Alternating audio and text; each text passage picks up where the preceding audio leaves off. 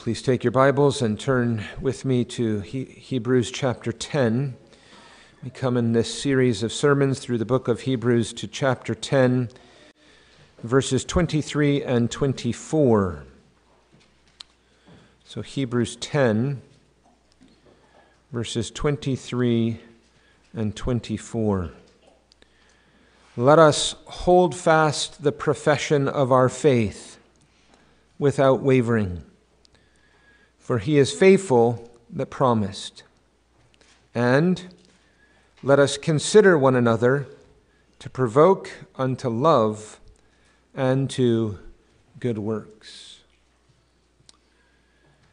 We are all known in one way or another by our attachments, our attachments to people, our attachments to place, and many other things. So you might think of being known by your attachment to your family. You bear the name or the place that you're from and the community in which you, you grew up. You might think of your attachments to your calling and the way in which that identifies something uh, about you. And it could be, of course, a whole host of other interests. Some will say, well, that person is a is a history buff and they are always you know reading history there's an attachment a love for uh, the study of history, and many other examples uh, could be multiplied. But the Christian is also defined by his or her attachments, and chiefly defined by our attachment to the Lord Jesus Christ.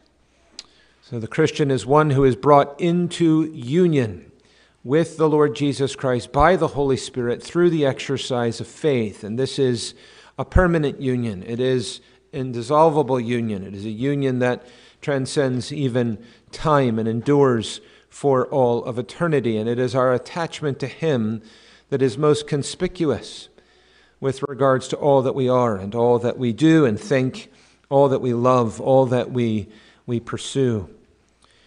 You'll know from last week and perhaps the week before that we've come in our study of Hebrews to the second part of the book. This is uh, the part of Hebrews that is devoted chiefly to the application of the doctrines that we have heard expounded over all of the previous chapters. And so we, the emphasis falls on exhortation. It is hortatory, if you will. It is a call to, to respond in our hearts as well as in our lives to the glory and supremacy of Jesus Christ, and to do so uh, by faith, the exercise of faith, and perseverance in the order that God has, has given to us. And so we're looking at this section here in verses 23 and 24. You'll note if you connect it with verse 22, you have really three responsibilities that are set before us, each of which begin with the words, let us. So, first of all, let us draw near. Verse 23, let us hold fast. And verse 24, let us consider one another. We looked with the Lord's help, not last Lord's Day, but the Sabbath before, at um, that first, let us draw near with a true heart. And this morning we turn our attention uh, to the second two. And we noted previously that here we have a reference to faith, hope, and love in each of these, right? There's a reference to faith in the first one, hope in the second, love in uh, the third one.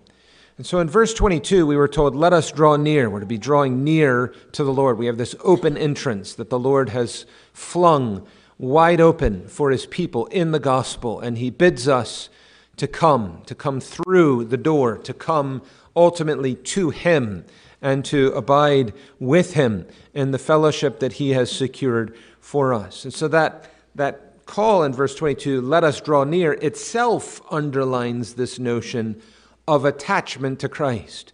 We're to be coming to Him, we're to be near Him, we're to be dwelling with Him, we're to be attached to the Lord Jesus Christ. And flowing from that come the two exhortations that follow. Because of attachment to Christ, we have an attachment to truth, to Christ's truth, and we have an attachment to Christ's people. And so we're going to consider those two things uh, this morning with the Lord's help. First of all, attachment to Christ's truth. Attachment to Christ's truth. Verse 23 Let us hold fast the profession of our faith without wavering, for he is faithful that promised.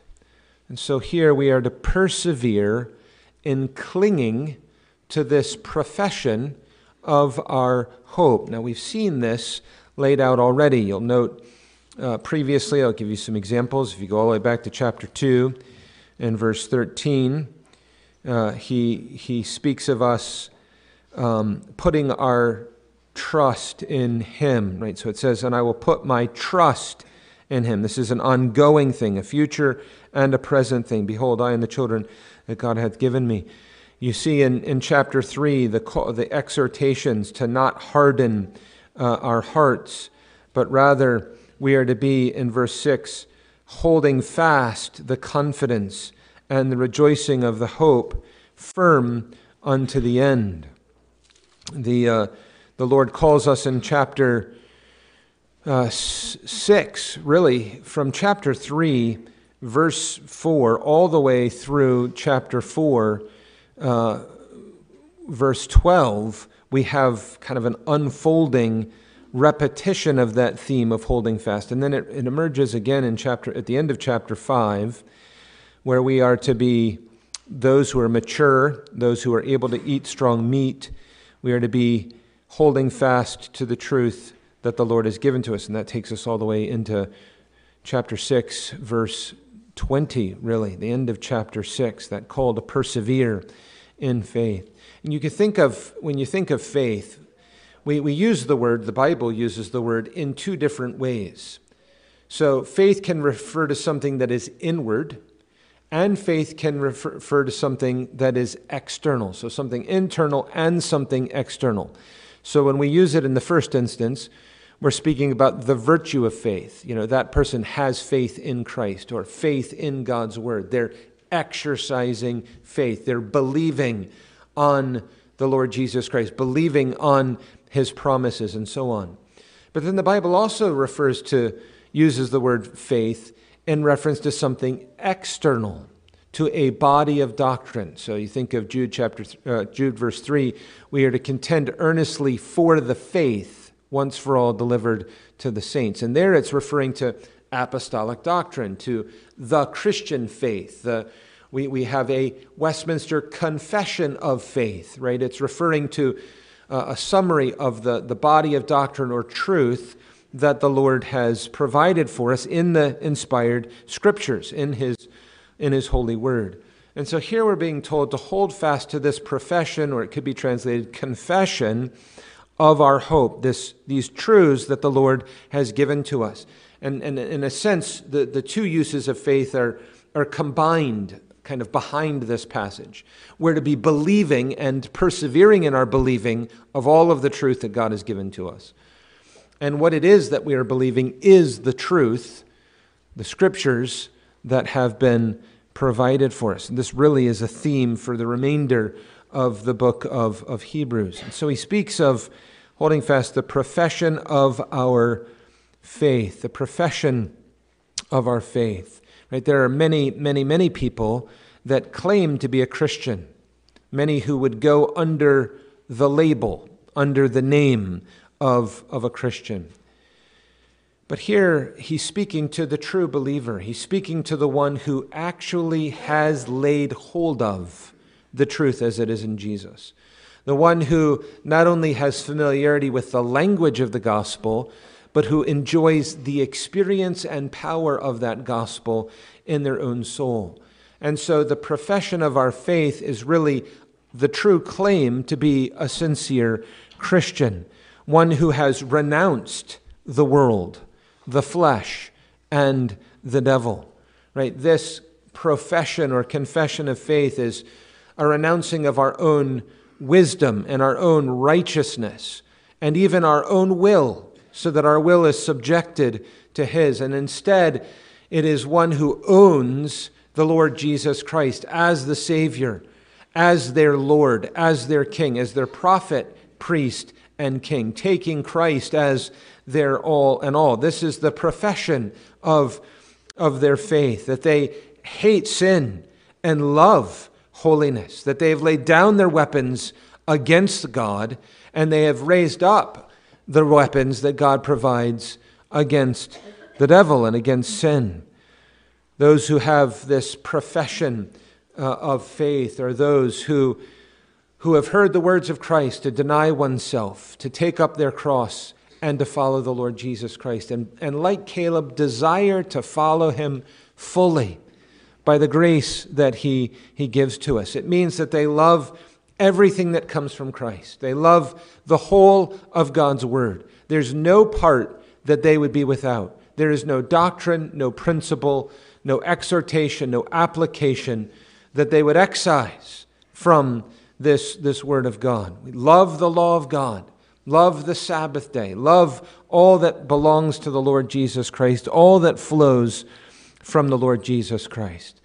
Those who have this profession of faith are those who have a sincerely grounded hope of heaven, who are living for another world, not living for the, uh, the, the ash heap of this world, which will be burned in due course, but living for what will last forever, for what matters most, for the glory of Jesus Christ, for the advance of his kingdom, for the hope and reward of that inheritance that he has laid up for his, his people, and who love to have it so, who would not, if they could, change a thing in the order that God has given.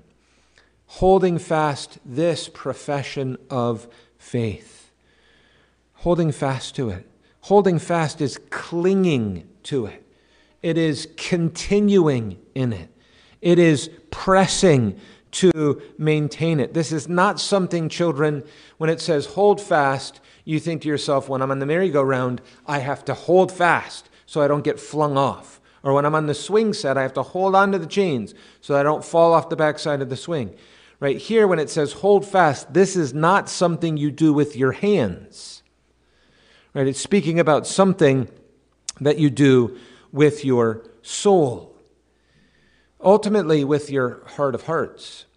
It's not even just holding fast with your mind, it includes that.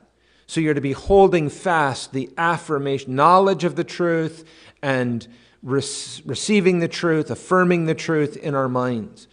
But it's not just that, right? There are those who have an intellectual acquaintance with the notions of the Christian religion, who know something about who Christ is, as revealed in the Bible, know something about what the gospel teaches, but those can be truths that are merely flitting about in the brain.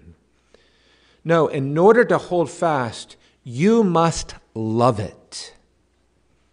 You must love it with your heart. Not just know it, you must know it, but in knowing it, you are brought to actually love it. There's no clinging to the profession of our faith with merely holding it by the fingertips of our, our, brain, intellectual notions.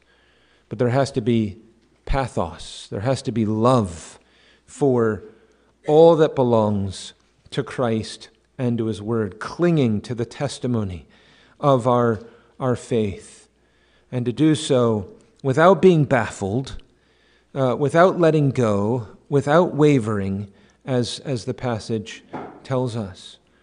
And so we're to hold fast, we're to cling to it. And we're, that, that's set in the context here in Hebrews of all sorts of opposition. It's one thing to hold a piece of paper in your hand, sitting in your room, on a stable chair, and so on and so forth. No problem. Easy, easy to do. But what if you're trying to hold on something that's awkward to handle? and you're doing so in the midst of torrential downpour and with gales and high winds and people pushing and shoving you and things in your path that you're going to trip over and so on and so forth. Very different picture. The context for Hebrews, this call to perseverance, this call to faith, is set in the context of a lot of opposition. Opposition that comes from within your own self and opposition from outside of you as well right? It is holding fast to the profession of your faith against persecution.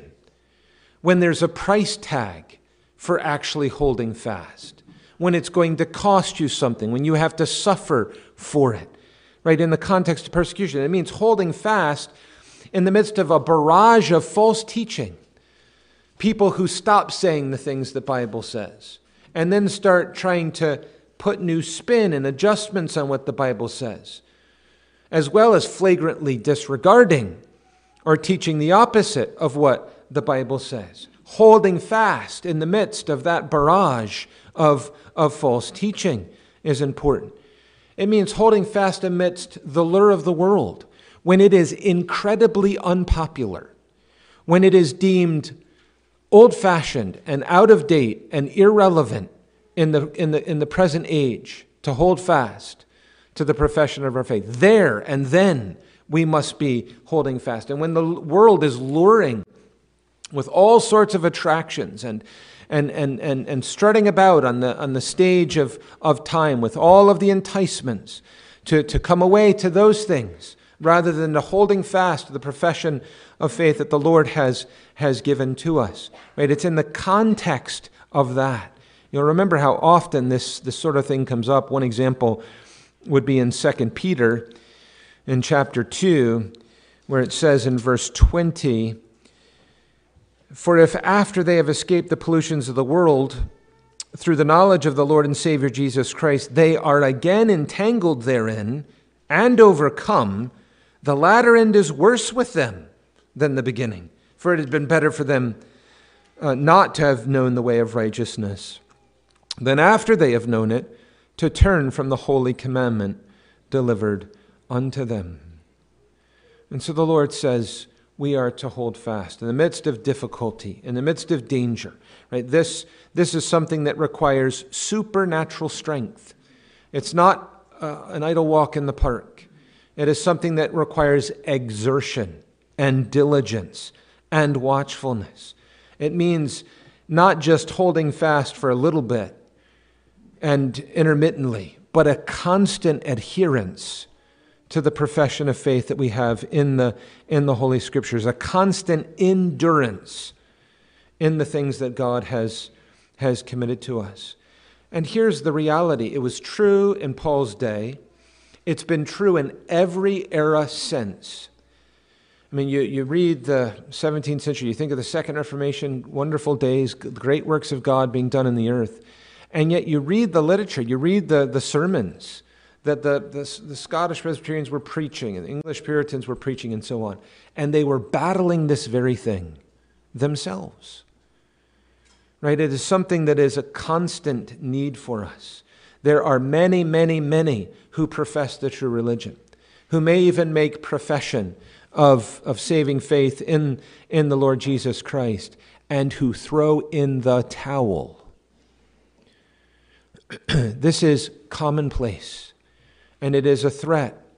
And you know who's most in danger? Those of you who are sitting here this morning thinking that you have no danger. You are the ones most in danger. The ones who think this applies to everyone else or someone else, but not to me. You're in the most precarious place of everyone. The Lord gave you this word for a reason. You're to receive it with faith, you're to believe it, and you are to act upon it. Or you, like countless others, will be washed up on the shores of those who have long since let loose, let go of the profession of faith that the Lord has, has given. There are those who will, who, will, who will profess some adherence to the Christian religion, but who have no appetite for the path of obedience. And so they, they, they, they have an attachment externally, they're near the kingdom but they're not in the kingdom. And they, they're, they're not at all attracted to the highway of holiness, as Isaiah says, to the path of the redeemed, as he says, to this path of obedience. This is a word of warning to those whose hearts are tempted toward waywardness. Children, you're going to face this. Young people, you are facing it. And it is up close and personal. All of the pressures right? You have the things that you've heard preached in your ears for the, many of you the, the duration of your whole life. You've had parents who have taught you and prayed over you. You've had parents who have counseled you and guided you and so on and so forth. But then there's all sorts of other pressures. There's the pressures that come from your inside. That's enemy number one. Your fleshly inclinations that want something lighter and looser, that say this is too much, too extreme, too heavy, too hard, too, too, too, too old, too, too not cool and contemporary, or whatever else. And therefore, I'm going to I'm gonna, I'm gonna drift elsewhere. Right? That's a danger. There's all the pressures of the world that say, you know, you can still be a Christian and be normal in the world. And you can still have a large part of the world's way of thinking. You can adopt their mentality on this thing and that thing. You can, you can go along with them in terms of decisions on what to love and not love, what to do and not do, and so on and so forth. These are pressures. And the Lord is coming to you this morning and He's saying, Hold fast.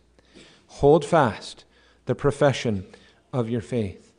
You have heard the gospel preached. Some of you are old, and you have heard the gospel preached again and again. Here is the faith that God sets before us in His holy word, and you have not ever laid hold of it. You're not even gripping it. You're looking at it. You're walking around it. You're thinking about it. You're pointing at it. You can talk about it.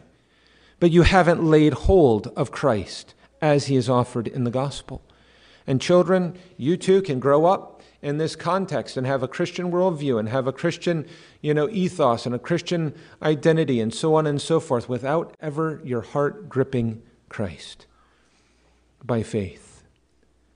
And the Lord is saying, no, no, we must lay hold of Him. It is our attachment to Him, it is persevering in our grip upon all that He is and all that He requires of us. The Lord says, hold fast this profession of truth. That means all of His truth. Right? All of the truths of God's Word. The obvious ones and the less obvious ones, the big ones and the ones that are take further study to, to see. All of that truth is Christ's truth. Oh, that God, by the Holy Spirit, would pound this into our heads and hearts. Every bit of His truth is indeed Christ's truth. And so, all of these ideas that, that, that, people have, and some of you are tempted with, to think, well, you know, there are some truths that are really important and that's what counts. And then there's other truths, and yeah, okay, you know, some of that's in the Bible, maybe, maybe not, maybe, maybe what we say and what we teach, what our confession teaches, what, you know, what we hear preached in the pulpit and so, so on and so forth. Well, it could be, it could be true, but there's this feeling that you can actually dispense of them that, that you, can, you can pick and choose, that you can you know, determine for yourself what is significant and so on. This is absolutely abhorrent. Why? Because it is Christ's truth. It is not ours to give. It is not ours to dispose of. It's not ours to do anything with other than to receive it, believe it, lay hold of it, love it, and walk under its power. It's the truth of Jesus Christ Himself.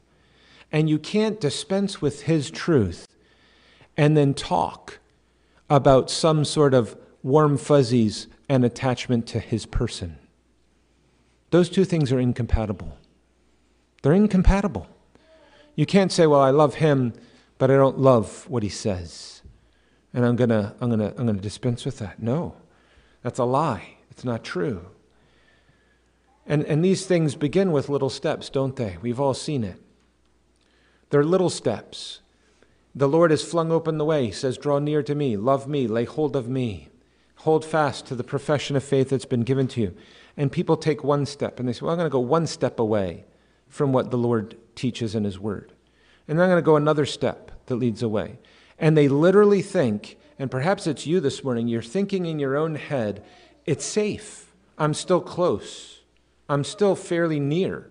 And I, this is all I'm doing. I'm just taking a few steps back from the truth that God has given to me in His Word. This is the devil's way. All he wants to do is to persuade you to take one step. He's not going to persu- he doesn't need to persuade you to jump off a cliff into some deep gorge. He just needs you to take one step and then to take one more step and then just, just this one step, this one truth that you're going to give up, that you're going to let go of, that you're going to toss to the side, That's all that's necessary. But the fact is, the Bible tells us, and, and, and experience has shown us, that though it begins with little steps, it never ends there, does it? It never stops. It keeps going and going and going. By degrees, over time, the drift, the current, takes one further and further and further and further from the Lord Jesus Christ. I mean, you can see this in young people and the, the decisions and, and, and, things that they do and say. And sure enough, you know, you thought they were only this far away, and then oh, they're further away, and before you know it, it's like they're, they're way off, way off course. But you know what? The same thing happens to ministers, and we've seen this up close and personal. Ministers who swear in the fear of God solemn vows to uphold doctrines and principles and practice that are taught in the scriptures, who trample their consciences as they trample their vows and openly defying them, breaking them, walking away from them. You think, well, this, this, at first it looks like, well, they're still close to home. But those who know better, who have wisdom, know this is a train wreck that's being set up. It's a train wreck that's being set up. And sure enough, there they go, another step and another step and another step and another step, another step, until they are they're, they're full speed downhill to a tragic, Christ defying, God dishonoring, soul destroying end. We're not playing games. We need to sit up and pay attention. When the Lord says, hold fast, we must let us hold fast the profession of our faith. We must believe it we must receive it. And by the grace of God, we must do it. Right? This is a call to perseverance, attachment to Christ's truth. Perseverance and preservation are inextricably connected to one another.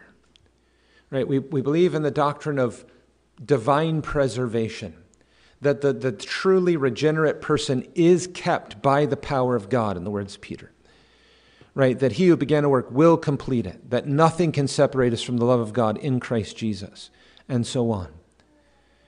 We believe in God's sovereign grace and the preservation of his grace in the soul of the believer. And we believe in perseverance, the call, that is to say, the responsibility, the duty to persevere, to endure, to continue in the faith that the Lord has given to us. These are not mutually exclusive any more than Christ's divinity and, and, humanity are exclusive, or law and gospel, or a whole host of other things. These two things are connected to one another.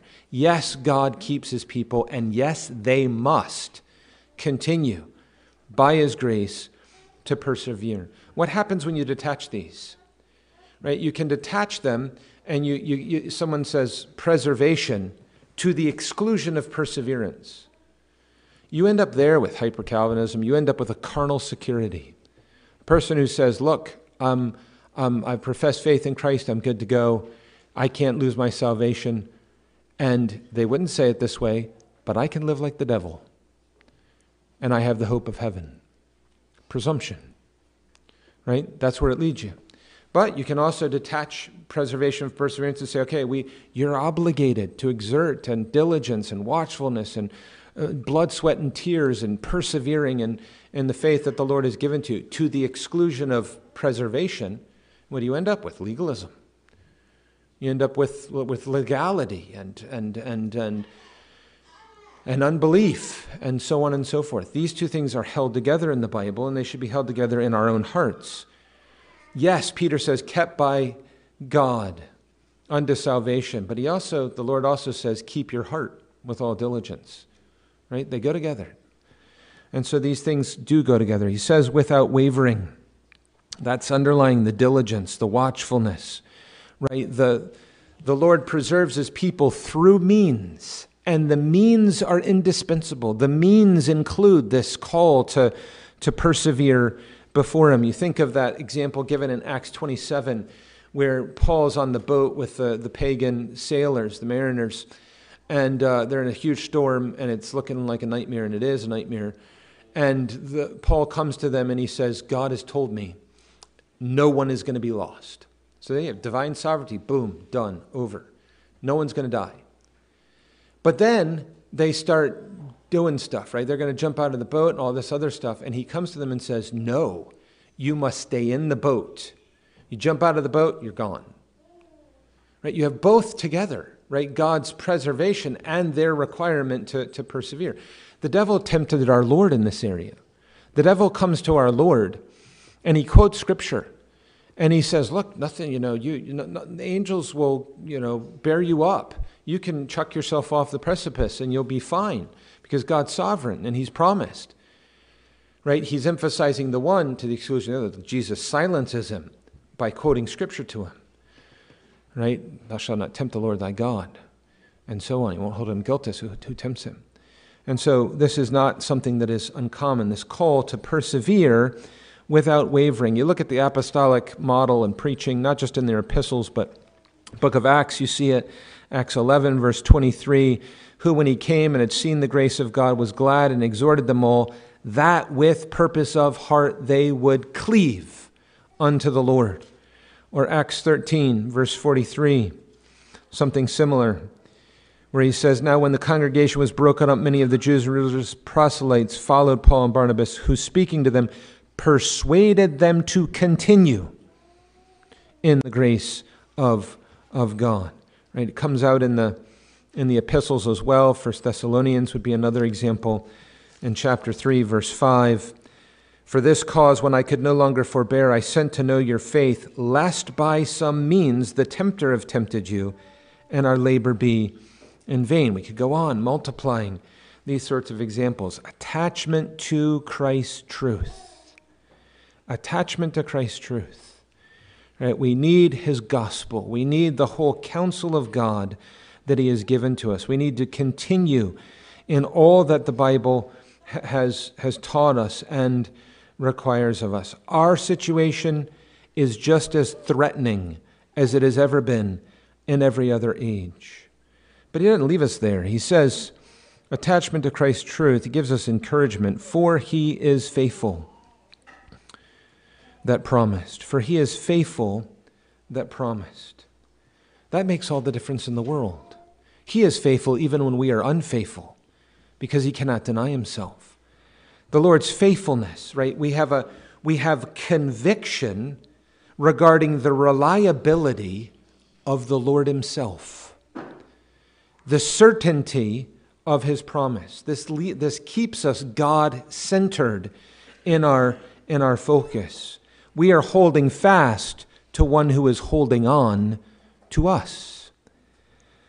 And that is encouraging to us. He is faithful who promised. Who promised what? Well, in the immediate context, who promised eternal life, right? Who promised entering into his rest, as we saw back in chapter 4. Right? We, we, we have the promise of the future of what the Lord has guaranteed for us, what He will be and do for us, and the eternal inheritance that He will give us. Right? All of these promises, which are yea and amen in the Lord Jesus Christ, this is an encouragement because it underlines probably the most indispensable word in connection to these things, and that is the word dependence. We're to hold fast, not in our own grit and strength, but rather in dependence upon He who is faithful, the one that is faithful is promised. We live by grace. We live independent, depending upon the ministry of the Holy Spirit day by day, drawing upon the resources of Jesus Christ, depending on His grace, and doing so with confidence because He, he is indeed faithful who has promised. So there's attachment to Christ's truth. Secondly, there's attachment to Christ's people. Verse 24. And let us consider one another to provoke unto love and to good works. So it begins with this word and. These two things belong together. We need both of them attachment to Christ's truth and attachment to Christ's people. You know, you'll, you'll hear people talk about personalities. Well, they're, you know, some people, they have, um, they're more interested in principles. And other people are more interested in people. And so you got those who are kind of more studious, and you have those who are more people people, you know, who are really good with people, and so on and so forth. And they're just different types of personalities. And I'm not denying the fact that the Lord, you know, puts people together in very different ways, and there are people who are exceptionally gifted in their people skills, you know, and others who are exceptionally gifted in, in, in, in other ways. But the bottom line is this personality is sanctifiable. Whatever it is that God's given to us in terms of natural inclinations, gifts, abilities, uh, propensities, whatever else, whatever He's given us, it's sanctifiable. And there's, there's no such thing. You can't say, well, I'm more of a principle person or I'm more of a people person, and therefore I don't have to worry about the other. No.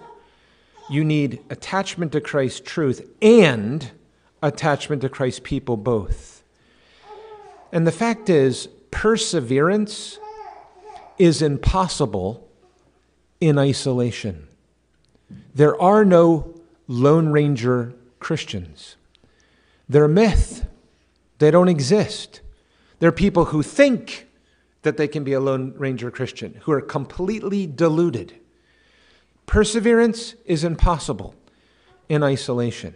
Why? Because the Lord Jesus Christ saves his people and saves them in order that they might be engrafted into him and made members of a body. Let's chop your hand off and chuck it in, you know, the, the bush and see how well it does in isolation. It's going to decay and rot and whatever else. It's useless. The member only functions within the body of which Christ Jesus himself is the head. To dismember the body and to isolate ourselves from the body is actually isolating ourselves from the head as well.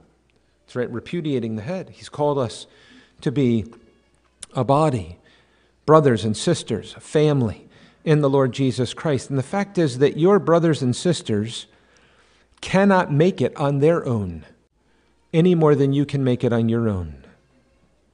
Which means that you have an obligation to take an active role in their spiritual growth. You have a place and part, whatever place that is, whatever part that may be. It is an indispensable place and part in their ultimate spiritual profit, in their growth. The body loses with the loss of, of any member. And so there, there is, I mean, you can have the idea of, you know, you'll hear it, me and my Bible, right? The me and my Bible crowd. Sure, that exists, but it doesn't exist within biblical Christendom.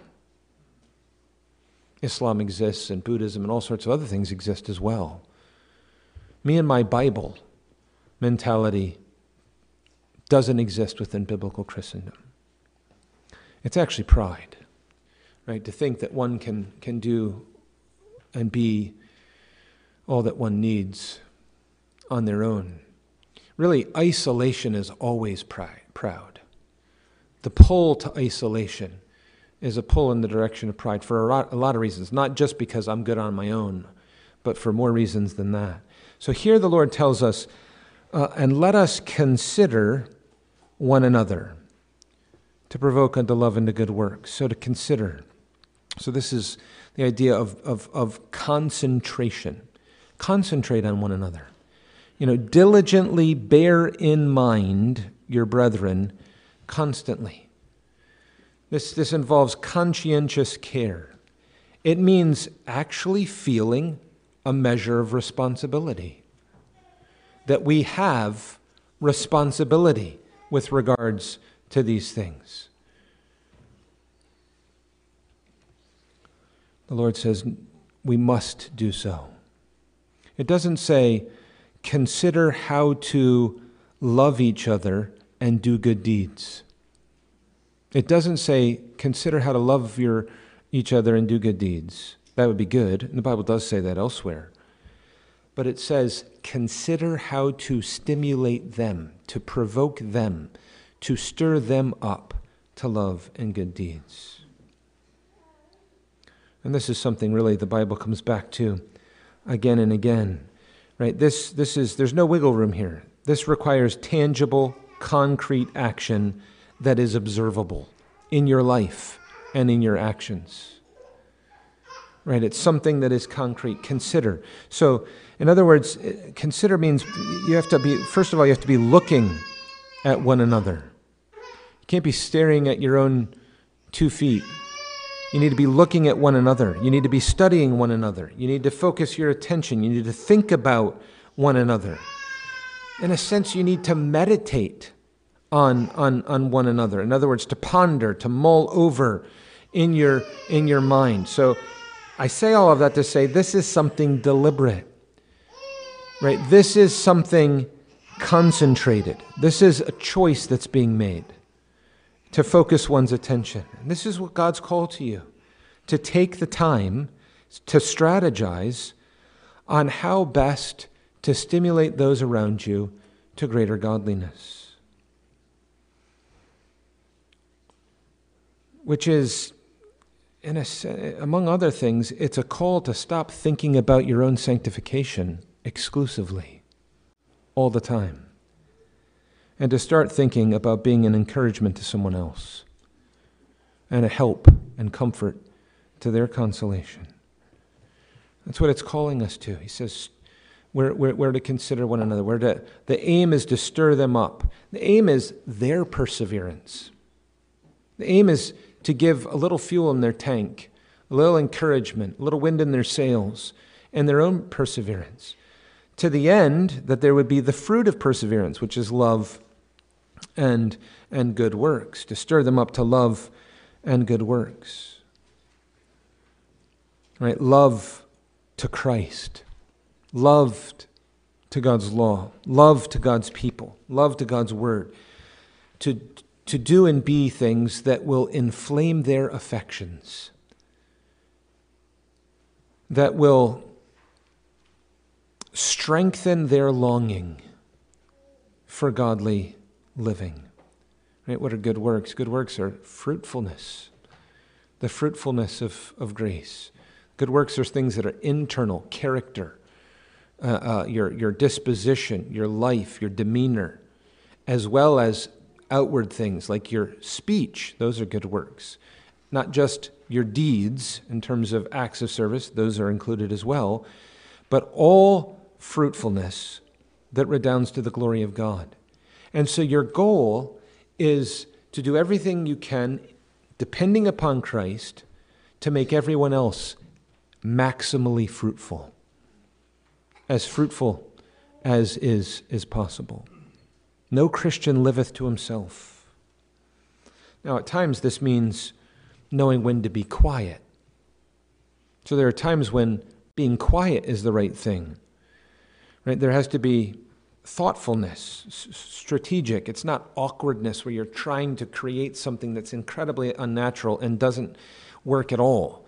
Right? It's it's rather skillfulness in when we say things what we say, when we don't say things, what we do, ways that we can be supportive, ways that, that, that actually leave the person edified, not beaten down and kind of weakened, but rather built up and, and strengthened. At times that means giving a soft answer in order to, in order to stir them up to, to love and to good deeds. This whole idea of provoking to loving good deeds. You think of um, children, think of a glass of water pastor were to set a glass of water on the pulpit here and you just let it sit there, it'll settle out, right? It'll be like a flat sheet on the top. It'll look like just a, a flat surface on the top. It's idle. There's apathy. There's it's inactive, right? You need to take your spoon and then you begin to stir it up, and the water gets all stirred up. Right? That's the picture that's being given to provoke, to love, and to, to good works. This is this is what the Lord is, is calling us to. And so it includes the mouth. You know, your, your brothers and sisters need your mouth because iron sharpens iron. Words of, of, of comfort and consolation. You know, the fact is, you know, we read from Ephesians 4, there it speaks about how the, all the members and, and, and so on are compactly you know, joined together and they're built up together into the maturity of a whole man in Christ Jesus and so on. And you have the description of that mutual ministry of the members, right? Tendons and ligaments and muscle and bone and joints and blood vessels and nerves all that stuff is a bundle that's, that's tied together, working together for maturity. so much of the, the work in, in, uh, of, of edifying work in the church belongs to the members of the body. Right? If we if we were inclined toward prelacy, which we defy and repudiate entirely, you might say, well, it's the minister's job, or it's the elder's job exclusively to make sure everybody's built up. But that's not what the Bible teaches. There's a, tr- a lot of labor that takes place for the sincere benefit, the bounty, the blessing of the Lord's people among themselves. The Lord's people encouraging one another, giving comfort to one another, you know, helping one another with things that you're struggling with, and counsel and wisdom and joint you know, sharing from secondhand experience and speaking about the things that we're learning and so on and so forth. All of these things are indispensable for, for the believer. Now, some of you are thinking to yourself, well, I don't have anything to offer. Or you think to yourself, I'm not I'm shy or I'm not good, you know, with, with people. You know, I don't I don't have much to, to say or I'm not as far along or whatever else. Are you a Christian? That's the question. Are you a Christian? If you're a Christian, you're a member of the body. And if you're a Christian, you're qualified to provoke one another to love and to good deeds. Sure, you're not, you don't have the depths that you will have if God spares you in 40 years. But you can say, This is what the Lord spoke to me in a sermon recently. It was so helpful. You have no idea. Or this is what I was reading recently, and this is what the Lord taught me. You have no idea. That may be the very thing that lights like a, that may illuminate the, your brother or sister's heart and mind what you never thought. Simple thing but it was a word in season. It was exactly what they needed. It gave them so much encouragement and comfort or help or direction or a spur to, to, to follow on with, with the Lord and so on. Right? These are things we have to be constantly analyzing and reanalyzing. Every day is new, circumstances change, people change, needs change. All of those sorts of things change. You know, is a person going through trials? Are they worn out and beaten down? Are they you know, are they in the midst of having decisions that are super crucial? Or is it more of bread and butter season for them? Where are they? And, and what can I possibly do to be of, of help to them? Right? It means studying carefully their trials, their temptations, their needs, their infirmities, and so on and so forth. And it means cultivating an atmosphere of, of, of spiritual conversation. Right? We need to know one another, where you work and what's going on in life, and all that's normal. To ignore all of that entirely would be abnormal. Right? We're invested in one another. We want to know what's, what's happening in one another's lives. But spiritual conversation should be the creme de la creme. Right? It should be the thing that holds everything else together. It should be what is top. It is the sweetest. It is the best. And it is what should be most profuse. On the Lord's Day, of course, the whole day is to be given to that. But even in our our conversations. We need a spiritual mind to have a spiritual mouth. If you're not thinking spiritually, if you're not spiritually minded, you'll never be apt at spiritual conversation. We need to fix the heart and the head in order to fix the mouth.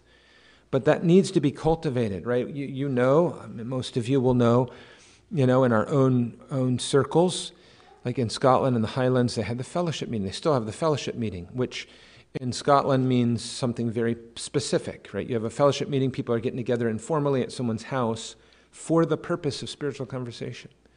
And so they get together, and it might be the minister's there, elder there, some mature Christians there. Often they'll put out a question. All right, here's a question for discussion. And it's not polemical type questions or abstract type questions. It's usually questions about something related to Christian experience or something related to a text. So, what does it mean to pray in the Spirit? You know, what, what, do, you, what do we think about this? Or here's a text, you know, why did Jesus say, Don't touch me to Mary? You know, what was happening there? Or it might be something with regards to, you know, other occasions it could be sermon discussion. What did you get out of the sermon? Here are things that the Lord spoke to me in, and so on. And different things stood out to different people. Everybody gets greater yield in hearing it. But you, you see the point. I mean, there's a, de- a deliberate, conscientious decision built into the fabric of the Christian church where spiritual mindedness and conversation is being cultivated. It makes it easier then in one on ones and two on twos to be skilled in talking about the things of the Lord. That's what Malachi 3 is all about. Right? That's why we read Malachi 3. You got a bunch, the church is in a terrible spot. I mean, you read that chapter, terrible, terrible. And then those who feared the Lord spoke oft with one another. And the Lord heard, he hearkened. The Lord from heaven saw the remnant of his people spiritually exercising themselves in their conversations. And he said, Ah, I will remember this because the day that I, on the last day, when I go to make up my jewels, they will be among them. Delights the Lord, glorifies the Lord, it pleases the Lord.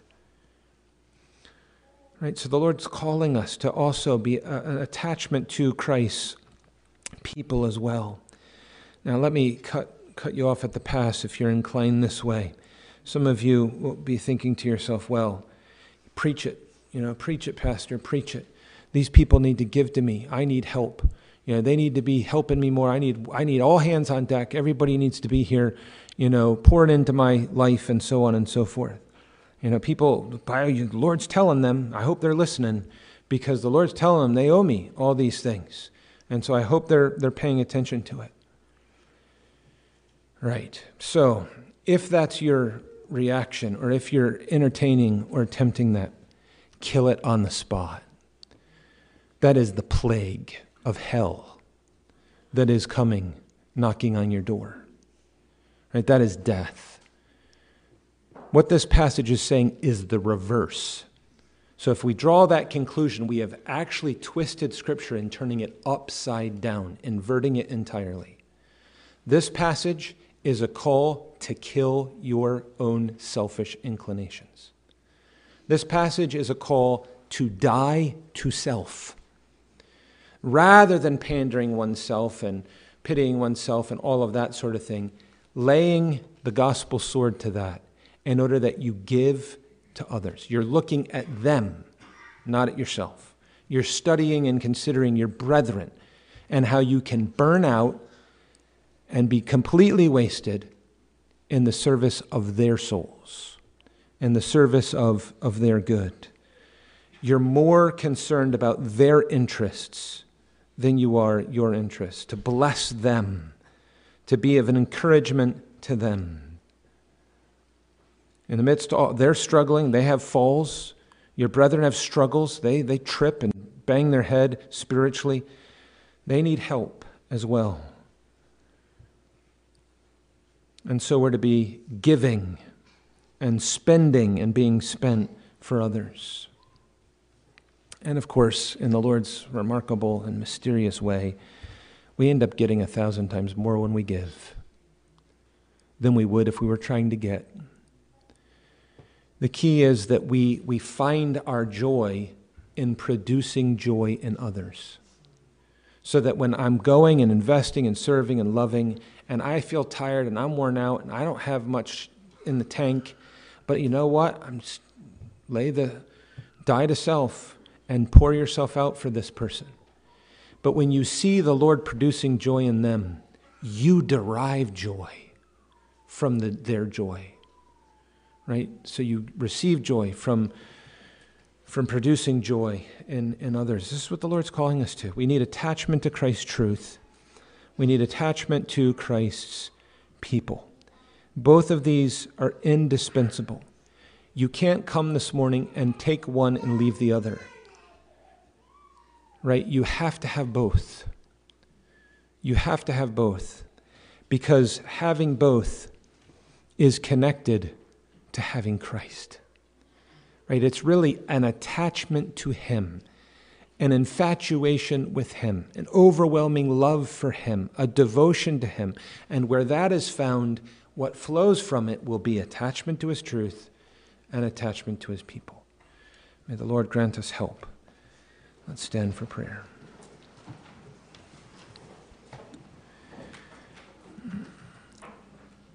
Almighty God in heaven, our Lord and our God, look with pity upon us.